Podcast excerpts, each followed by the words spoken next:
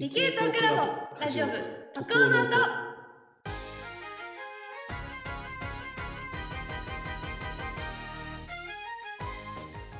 はい皆さんこんばんは。この時間は理系トークラジオ特応の音の公開収録をお届けします。このラジオはオンラインコミュニティ理系トークラボに所属する研究員たちがワクワクするような科学トピックや科学を楽しんでいる人のお話をお届けする番組です。今回担当する皆さん自己紹介をお願いします企業で環境や生物を守るためのコンテンツを制作しているカズネです。軽度な限界オタク、チョです。大学学校4年生の、えっと、ホリーの3人でお届けいたします。今回は Zoom を使って公開収録を行っていますので、Zoom のチャットに、えっと、コメント等いただけるととても嬉しいですし、番組内で取り上げることも可能性もあります。ぜひチャットに書き込んでください。今日はいきなり日本収録するっていう風にあの予定になってると思うんですけど、えっと、どういう構成になってるんですか？えっと、まず、今現在録音しているパートがこの後、我々3人で気になる科学トピックを自由に語っていきます。それで1本目が終了となります。で、2本目がえ理系トークラボからゲストの方に来ていただいて、研究の話をいろいろ伺っていく予定です。でも、この2本目っていうのは理系トークラボ限定の公開となってます。まあ、大人の事情ですね。そうですね。ところで先ほどから名前が出てる理系トークラボとは何なんでしょうか？えっと、キャンプファイヤーの、あ、これ火炊くやつじゃなくて、えっと、クラウドファンディングのサイトのキャンプファイヤーの説明によると、理系トークラボは科学でつながるオンラインコミュニティです。高校生から大学教員まで科学の専門家はもちろん、理系でもなく研究経験もない科学が好きな方も楽しく参加できます。勉強会で知識を増やし、交流会で仲間を作りましょうとあります。まあ、こんな感じですね。まあ、だからこれも交流会の延長みたいなもんで今日やってますからね。そうですね。交流会の延長に近い形になってます。で、今日はこのコミュニティで、さまあ、一番初めの初回なんですけど、早速公開収録するっていう無謀なことをやってますからね。ですね。本当に無茶ぶりだなって思ってます。まあ、いろんなバックグラウンドの人たちが集まる有料なコミュニティとなってます。今日はそんな3人で喋っていきますので、時間が許す限りお付き合いいただければ嬉しいです。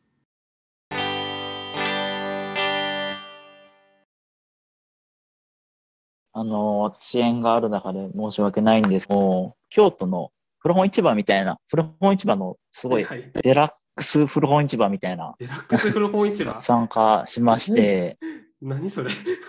まあ、住んでるんですけれども、全然住んでるんですけど、前も聞こえない。なんかダメだ、個人情報さらけ出してるみたいに。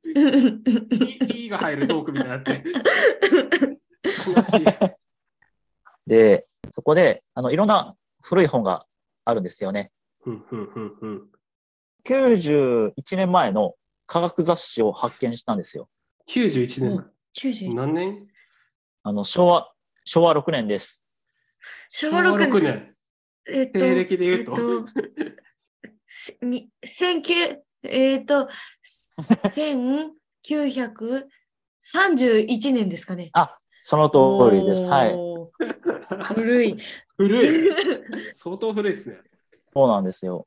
で、あの、そこで、ま、を見たんですけれども、ところがあって、そこでごめんなさい、何を見たって。大事なことが聞こえない。嘘でしょってぐらいタイミングよく知恵が入って。今と違うコンテンツがいっぱいあったんですよ。ほうほう。今と違うコンテンツ。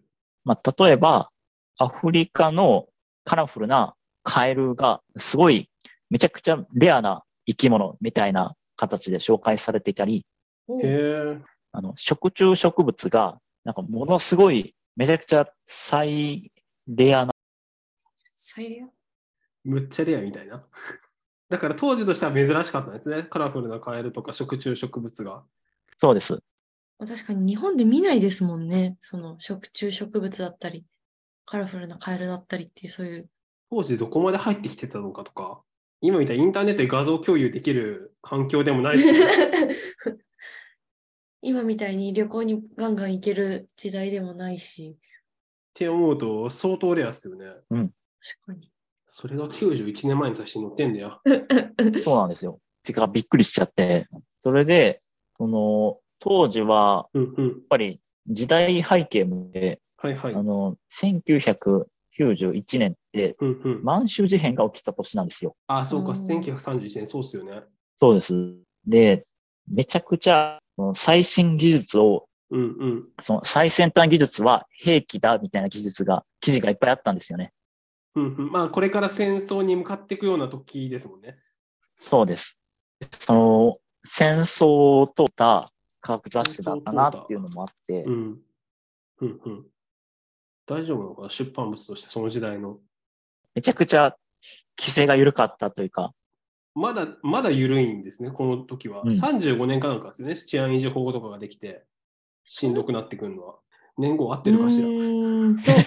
治安維持法の訂正は25年らしいんですけど、あ、もうあるんだ。もうあるんだ。あの、多分、その解釈をどんどん変えてって、ちょっとずつ規制が厳しくなってってって感じなんじゃないんですかね。ああの、最初は、多分その、天皇に対して反発するようなのを取り締まるっていうようなスタートだったははずなので、ー科学的なところとしては緩い時代だったのかもしれないですよね。そうですね。で、ズームではね、ヘルプのコメントとかもいただいてるんですけども、えっと、まあ、京大系のお医者さんの卵が出世を求めて満州に大勢行った時代でしたっけ？って。そうなんだ。えー、知らなかった。そういうのもあるんだ。いや時代だなってすごく思いました。いや、貴重な資料ですよね、それ。そうなんですよ。そういう、なんて名前の雑誌なんですか、それって？今もあるのかな？科学集法ってやつです。科学手法。あるのかな？さすがにもうないのかな？手法。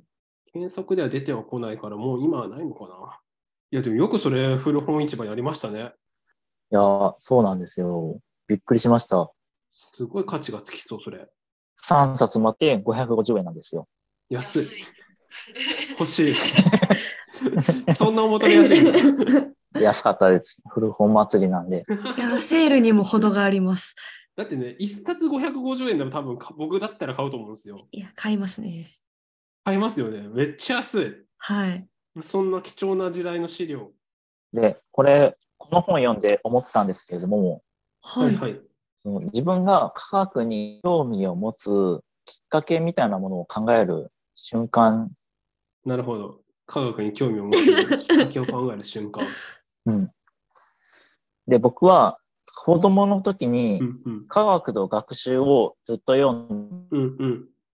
科学と学習。はい。まあ、3年の科学とか、そういう感じのやつですね。あれなんか読んだことある気がするな、科学と学習。1年から6年の科学がスタートしたのは1963年。そこから2010年まで発行されてたって書いてありますね。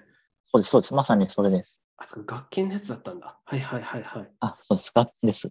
これ見て、これ読んでずっと興味持ってたんですね。そうなんですよ。これってなんか結構優しい、その僕はリトマス紙とかなんかあったような気がするんですけど、これ付録で。違ったかな？これじゃなかったかな？リトマス紙とか BTB 溶液みたいな、ね、ペーハー変わるやつすごい覚えてるんですけど、いや、そうそうだと思います。そうですよね。これ結構いろんな人の科学の興味持つきっかけになってますよね、この雑誌。休暇になってるんだよ。私は知らなかった。そうなんですよ。今やってないんですよ。うんうん。ホリーさんはご存知なかったんですね。そうですね。まあなんか周りでやってる人がいたら知ってるぐらいなのかもしれない。和根さんはなんか印象に残ってるやつあります？僕が一番印象に残ってるのは、壁にペタペタつくうんうんゴムの筋肉マンみたいな教材。あの、だんだんこう、クマンみたいなやつが一番好きで、あれが、はいはいはいはい。あった 大きい声上げちゃ上げちゃった。このアイデンティティです。アイデンティティ？ね、ズームのコメントでもありましたって、そうやってるうちにひっつかなくなって、なんかほこりとかくっついて、だんだんくっつかなくなるんですよね。そうそうそうそう。そうそうそう。全然聞いたことない、あの、人からすると、イメージが全くできないんですけど、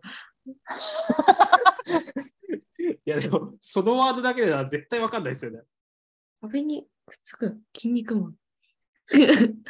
あの、一応、筋肉マンの絵を見た、アニメのあの画像自体は見たことあるので、あの、ポスターみたいなのがペンって貼られて、みたいなイメージになってるんですよね、今。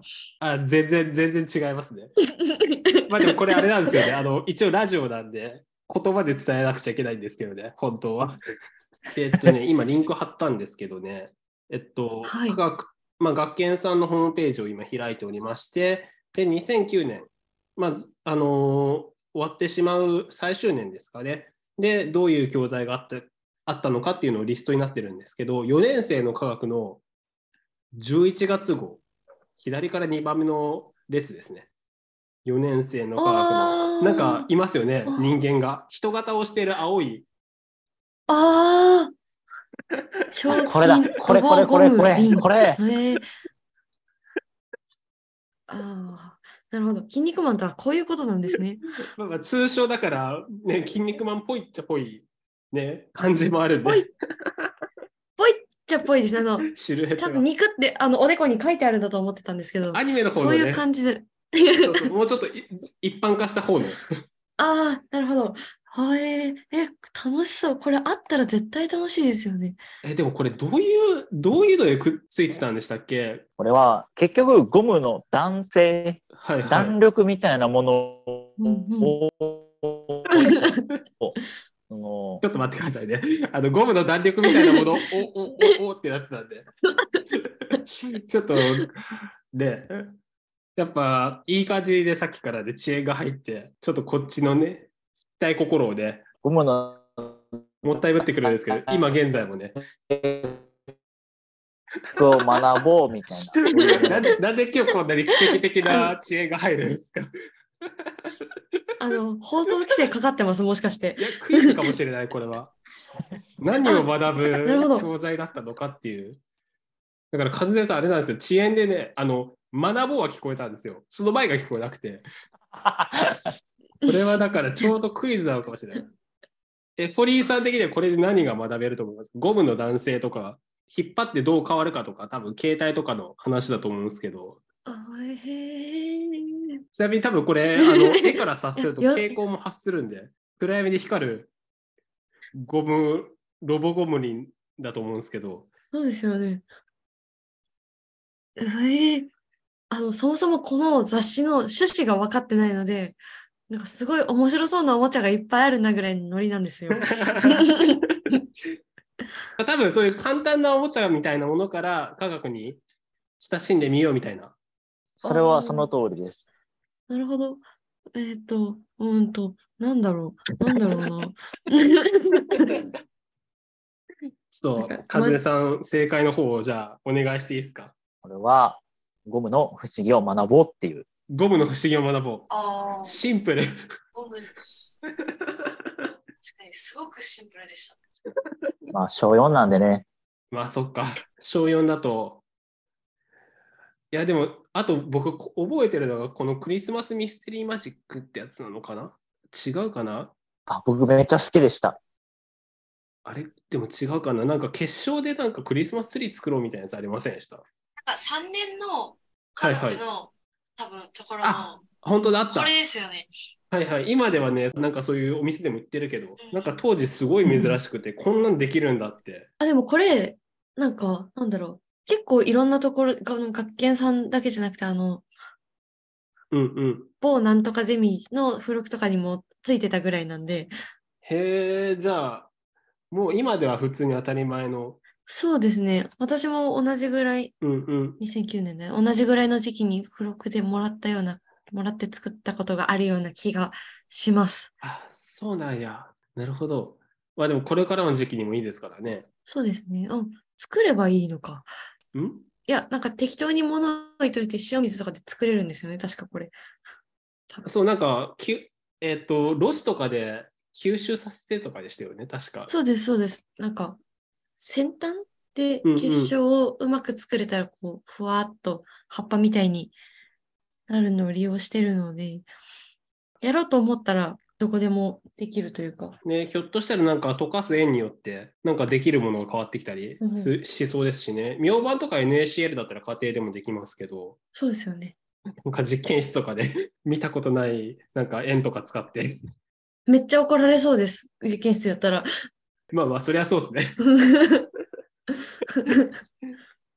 あの、合成してる横でやったらめちゃくちゃ怒られそうです。邪魔だしね、倍々ない。こんなところに物を置くなって感じなのに。ああ、やってみたいです。まあ、冬のお楽しみでしたよね。うんうん。だから古い雑誌にも魅力は、こんなことが当時最先端やったっていう、なんか歴史的な、うんうん。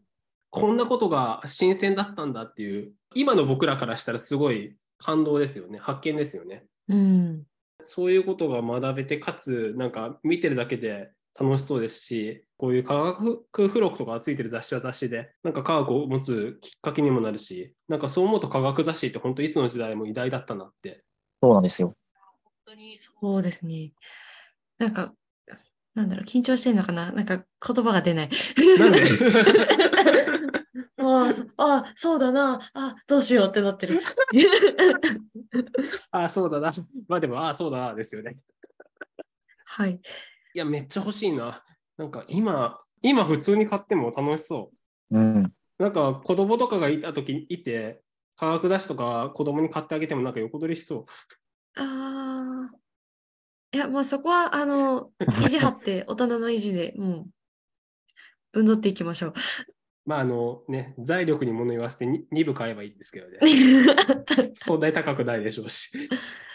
これなんか毎月号とかじゃなくて、毎年同じのとか何年間の周期で同じのを回しても、うんうん。なんだろう、世代が変わってるから全然使い回せそうと思ってしまっちゃいました。まああとその時代に合ったなんかやつになるんじゃないですか？ちょっとずつなんか流行とかに合わせながら。おー、デザインとか、とかなんか題材変えるとか、その指導要領の改定に合わせて確かに。ちょっとずらすとか。そうですね。え、でもこれなんか自分でこういうキットを作ったらいいんじゃないって企画するのも面白そう。あ、確かに。あえ、普通に作る側に回回ってもみたい。あ、あでもなんか、ん昔のやつシュール。昔のやつ？古いやつ、シュールです。なんか、デザインとかが、あー、まあシンプルというか、そうです。なん、なんて言ったらいいんだろう。簡素。シンプルですね。日本語で訳しただけですね。ちなみにどれ見てます？えっと、今、どこだ ?70 年から79年にいるんですけど、はいはいはいはい。なんだろう。77年度、色水マジック実験セット。おー。なんか名前、名前が文字通りな。うんうん。と、基本は色水実験、色水の色を変えうる。秘密の粉付き。試験管にすっぽりはまるスポンジがついて試験管洗いが楽ちに。だから洗う言葉で考えてる。そんな君はお母さんのお手伝いもしましょうみたいなとこかもしれない。うんなんか何々実験セットとか、うんうん。水陸両用プロペラカー。夢が詰まってる。だから近くの池とか行ってやってみましょうみたいな感じですよね、きっと。多分そんな感じですね。いや、これは、これは夢が詰まっている。いや、だって僕もだって77年の実験レコードプレイヤーとか欲しいですもん。レコードのなんかあるの機械があって。本当だ。本当だ。手回し式だが、動力板とターンテーブルの間にあるフライホイールで回転を安定していた。え、過去形？鳥や虫の鳴き声を収録したレコード付き、きちんとした鳴き声になるように注意深く回した実験ノートじゃん。いや、本当に実験ノートみたいに 作業が淡々と書いてある。これブログじゃないですよね。一応公式の紹介ページですよね。あなんか、あの、そこだけかもしれないです。あの、うんうん、例えば、77年ラジオキットとかはちゃんと普通に現在形名詞体現の目とかで。でもあ、ダメだ。組み立てる前にコイルで電磁石実験を行った。予備実験が入ってるんですね。そうですね。まあ、なんか、ななんて言ったらいいんだろうな。すごいうんうん。不思議な気持ちにさせられます。不思議な気持ち。まあでもノスタルジックでありますよね。はい。えー、こんな、こんなんだったんだ。うん。いや、こういうの売ってたら欲しいな、本当に。夏休みに1日1個ぐらいのペースでやったら、うわ、絶対楽しい。すごい充実した夏休みが迎えられそう。いや、これはいいな。コメント来てるので、ちょっとここだけ、あはいはい。どどんなキットを開発したいですか？とのことですが、なんかありますでしょうか？どんなキットか難しい。でも僕はなんか色が変わる実験とか本当に好きだったので。あー、わかる。わかります。あの、目で楽しめるのってすごくいいですよね。わかりやすいですし、綺麗ですしね。だ今この時期にうんパッてやって楽しめるの、多分あのシリカのカラムにうんうん。あの葉っぱあのパセリとかの色をこうはいはい分離するやつとかって、結構黄色とか緑とか綺麗に割れるんですよ。で、なんかクロマトグラフィー的な感じで？あ、そうです、そうです。うんうんうんうんで、こう液流していくのを見て、その成分を見たりとか、うんうんあと作体みたいなその試薬パッて入れて色が変わるはいはいはいはいのとかは、もう学生実験みたいなことになってますけど、うんうん楽しいかなっていや、楽しい楽しい。そういうキットがあったら、あ、楽しい。なんか、小学生から大学生ぐらいまでなんか、幅広く楽しめるんじゃないかなって思います。ね、楽しそう。あと、ちょっと危ないけど、炎色反応とかも好きだったりするかも。炎色反では、なんか、ナトリウム塩をあのアルコールランプで加熱すると黄色の光になるとか。いや、だいぶ危ないですよね。あ今、今、え、え、え、え、え、え、まあまあ。理科室でやるね、実験ですけど。科学部とかで使ってくださいみたいなキットになっちゃいますけど。いや、ガスコンロでイエーイってやりそうじゃないですか。私だったらやります。怖っ怖っ ダメダメ。ちょっとそんな人は入れないっすね。ね、ちゃんとあの先生とかお母さんと一緒にやってねって。いやー、一人でガスコンロでやりたくなりますね。あの、小学生だったら絶対にやります。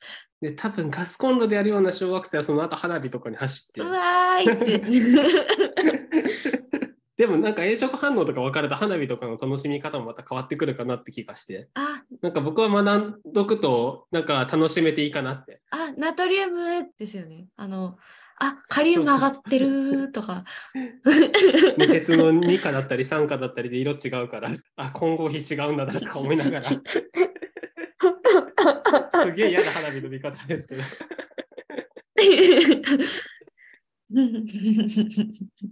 いや私は好きですけど、全然。あ、でも火遊び、火遊び危ないからね、そこばっかりはちょっとね、大手を振ってね、売ることはできるようなキットじゃないですけどね。そうですね、あの、18歳以上とかちょっと制限付きになりそう。あ、でもそれも危ないな。ね。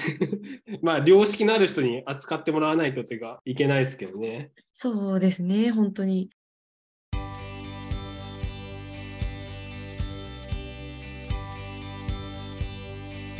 そろそろお時間なので、はいはい終わりにしていきたいと思います。えっと、いうわけで初めてやってみましたけど、お二人いかがでしたでしょうか？ね、勝根さんがね、もうちょっと電波クリアだとね、どんどん喋ってもらいたかったんですけどね。僕は国際放送だと思って聞いてください。国際放送？だいぶ昔の国際放送。あ、ありがとうございます。本当に。と 最初めちゃくちゃ緊張してて大丈夫かなって思ってたんですけど、うん。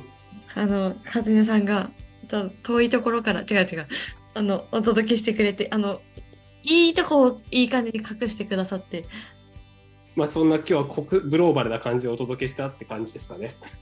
そうですね。と、な、ななんて締めたらいいんだろうわかんないや。